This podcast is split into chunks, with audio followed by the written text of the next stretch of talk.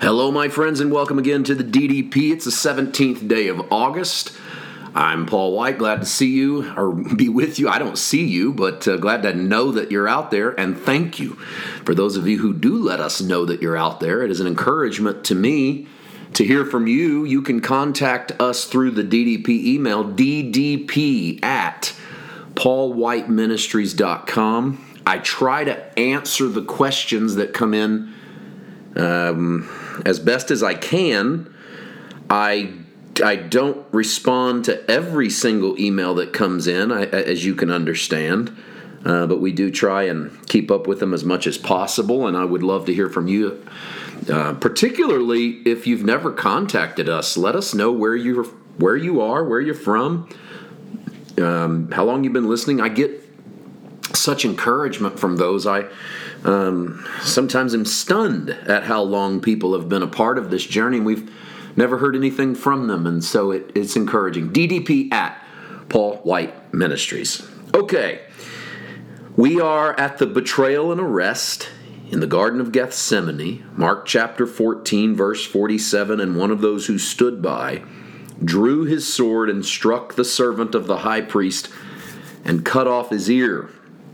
Matthew will tell us, Matthew and Luke will tell us that this is Peter. Luke will go so far as to have Jesus reach down and pick up the ear and then put it back on the man's head. Those other gospels also tell us that this is the, ser- the that this is Malchus, the servant of the high priest. Actually gives us his name. Um, I don't want to stay here unnecessarily. I, I don't drag things for the sake of dragging them. I just try to bring out ideas and thoughts as we go. I know we're not in a hurry.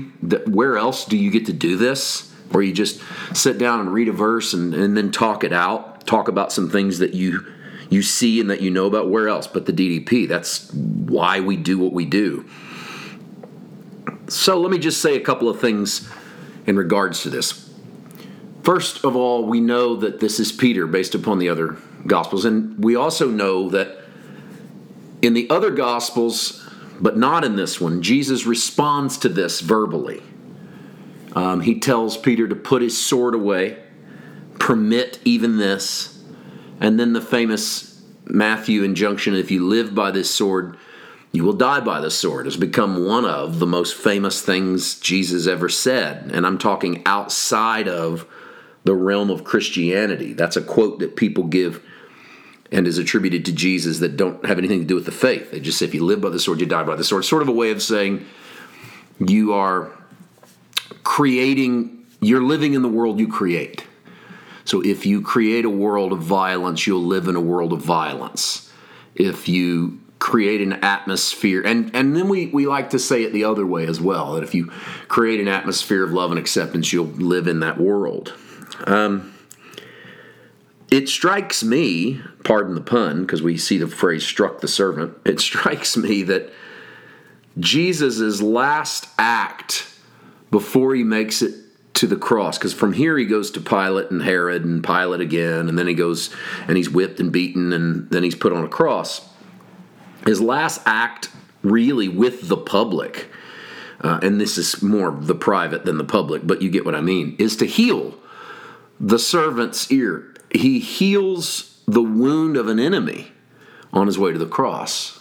It sort of tells us what the cross really is it's the healing of all of our wounds, but it's namely aimed at the enemy. It's so that the enemy is no longer our enemy. The cross takes all of that into it. Also, it's the ear. And there's something about that. Now, I don't think Peter is aiming for the ear.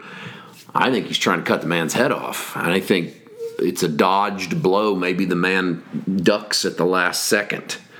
For whatever reason, it's an ear, and I don't just think it's coincidental, but Jesus picks the ear up and puts it back on the head because Jesus is always in the process of restoring our ability to hear in, it seems to me that if Jesus doesn't heal the man's ear, in the natural realm, it would look like, well, You don't heal the the body parts of your enemies, um, but also it might it might have a spiritual connotation that this man comes and has as his first ever encounter with this Jesus, the one whom he's heard so much about.